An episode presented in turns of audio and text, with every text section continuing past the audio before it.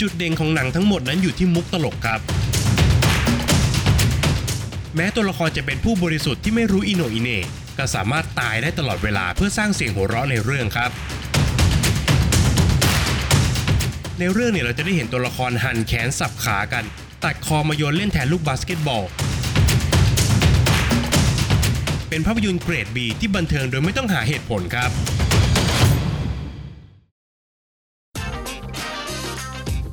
Welcome to Filment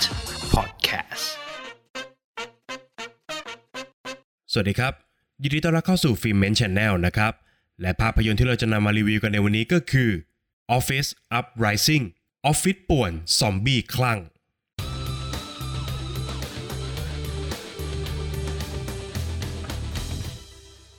เกิดเหตุประหลาดขึ้นในโรงงานผลิตอาวุธแห่งหนึ่ง เมื่อพนักงานทุกคน ดื่มเครื่องดื่มชูกำลังที่ผลิตขึ้นเพื่อเป็นอาวุธทางการทหาร แต่ผลข้างเคียงของมันกลับเปลี่ยนให้ทุกคนกลายเป็นซอมบี้ขึ้นมาซะอย่างนั้นครับ เดสมอนด์พนักงานบัญชีในบริษัทแห่งนี้ จึงต้องพยายามทำทุกอย่างเพื่อเอาชีวิตรอดให้ได้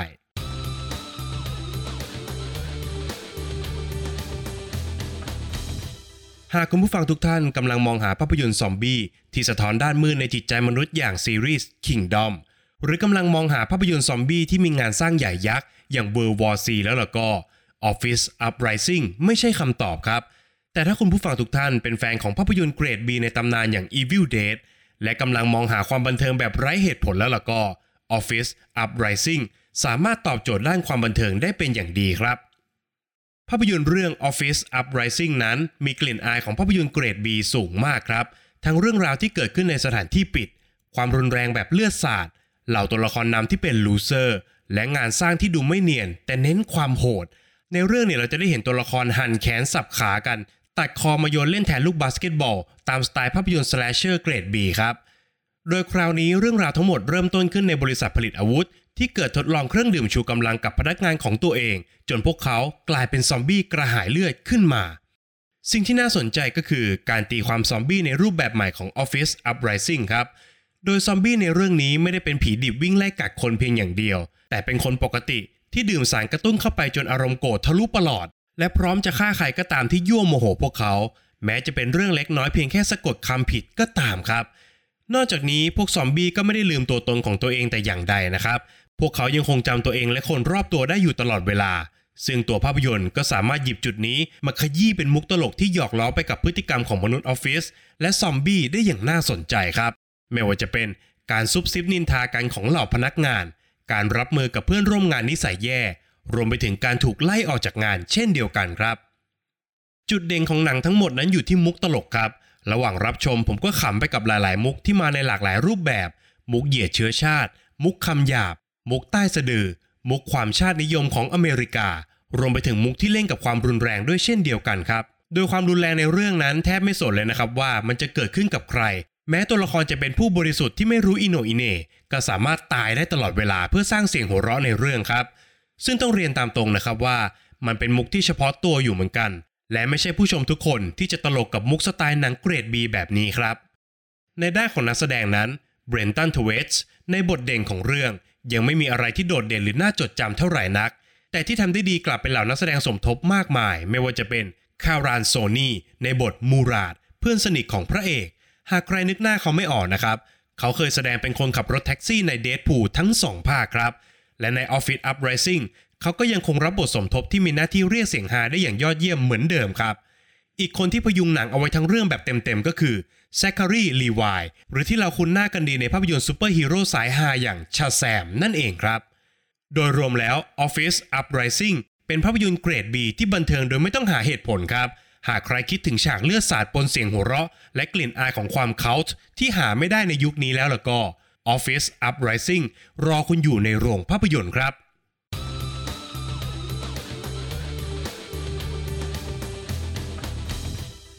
ไม่น่าเชื่อนะครับว่าประเด็นตกผลึกจาก Office Uprising จะมาจากหนึ่งในมุกตลกเสียสีที่ผมขำมากที่สุดในเรื่อง และประเด็นตกผลึกที่ผมจะชวนผู้ฟังทุกท่านมาคุยกันในวันนี้ก็คือ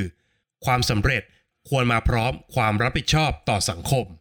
หลังจากพนักงานส่วนหนึ่งดื่มเครื่องดื่มชูกำลังเข้าไปจนกลายเป็นซอมบี้เดสมอนด์ได้ขอเข้าพบกับแฟรงคลินแกนต์ประธานของบริษัท เพื่อขอคำตอบของเรื่องราวทั้งหมด และขอยาถอนพิษ แต่สิ่งที่แฟรงคลินแกนต์ตอบกลับมากลับเป็นทั้งมุกตลก และคำพูดที่ทิ่มแทงใจในเวลาเดียวกันครับ ซึ่งเขาตอบเอาไว้ครับว่า มันไม่มียาถอนพิษ ที่นี่คือบริษัทผลิตอาวุธ ถ้าเราสร้างอาวุธที่มันแก้ไขได้ แล้วใครมันจะซื้ออาวุธของเราวะ แม้จะฟังดูขำขันนะครับ แต่มันก็น่าคิดอยู่ในทีครับ การผลิตอาวุธจำหน่ายเพื่อสร้างรายได้ อีกมุมหนึ่งก็คล้ายกับการสร้างสงคราม โดยที่ไม่ต้องรับผิดชอบอะไรเลยครับ แถมยังได้รายได้ที่มาพร้อมกับข้อเสนอที่ดีที่สุดจากทุกฝ่ายอยู่เสมอ ประเด็นเดียวกันนี้เองครับทำให้โทนี่สตาร์กหันมาเป็นไอรอนแมนเพราะเขาเป็นผู้ได้รับผลกระทบโดยตรงจากสิ่งที่ตัวเองทำและลืมส่วนที่สำคัญที่สุดไปครับ ซึ่งก็คือความรับผิดชอบต่อสังคมนั่นเองครับ โดยในภาพยนตร์เรื่อง Office Uprising กรณีที่เกิดขึ้นก็คือ ยาชูกำลังที่มีชื่อว่า Salt ซึ่งผลิตและทดลองกันอย่างลับๆ แต่กลับถูกนำมาทดลองกับพนักงานภายในบริษัทของตัวเอง โดยไม่มีการตรวจสอบครับ จึงนำมาสู่ผลลัพธ์ที่เลยเถิดจนควบคุมไม่ได้ หรือจะพูดอีกอย่างก็คือ ผู้ที่สามารถควบคุมได้กลับไม่ได้คิดจะรับผิดชอบเลยมากกว่าครับ จะว่าไปแล้วเมื่อพูดถึงยาชูกำลัง หรืออาหารเสริมสมรรถภาพ ก็พาให้คิดถึงยาชนิดต่างๆ ที่ขายกันอย่างแพร่หลายอยู่เหมือนกันครับ ไม่ว่าจะเป็นยาเสริมสมรรถภาพทางเพศที่ไม่ได้มาตรฐาน ยาลดน้ำหนักที่ผิดหลักอนามัย ยาลูกกลอนที่เปรียบเสมือนยาเทวดา รักษาทุกโรค อาหารเสริมชนิดต่างๆ ที่อวดอ้างสรรพคุณเกินจริง รวมไปถึงยาเสพติดก็ตามทีครับ ผู้ผลิตยาและอาหารเสริมต่างๆ ที่ไม่ผ่านออยเหล่านี้ จะคิดถึงความรับผิดชอบต่อสังคมมากพอหรือไม่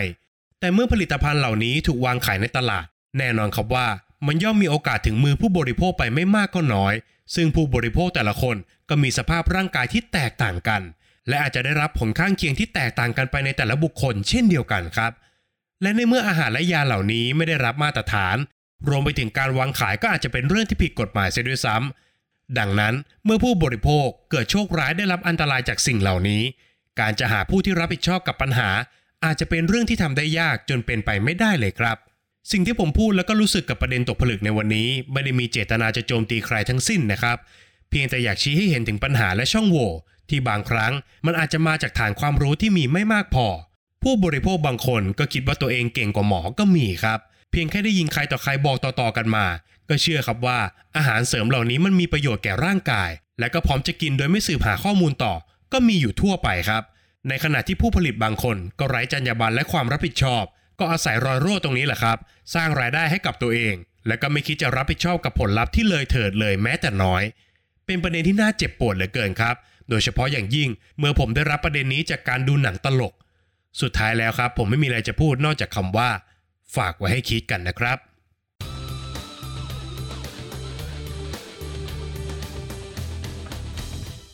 และนี่ก็คือรีวิวภาพยนตร์เรื่อง Office Uprising ออฟฟิศป่วนซอมบี้คลั่งจาก Filment นะครับย้ำอีกครั้งนะครับว่าใครเป็นแฟนหนังเกรด B ใครชอบหนังทุนต่ำ ใครชอบฉากโหดๆ ใครชอบฉากฮาๆ เนี่ย Office Uprising รออยู่ในโรงภาพยนตร์ครับ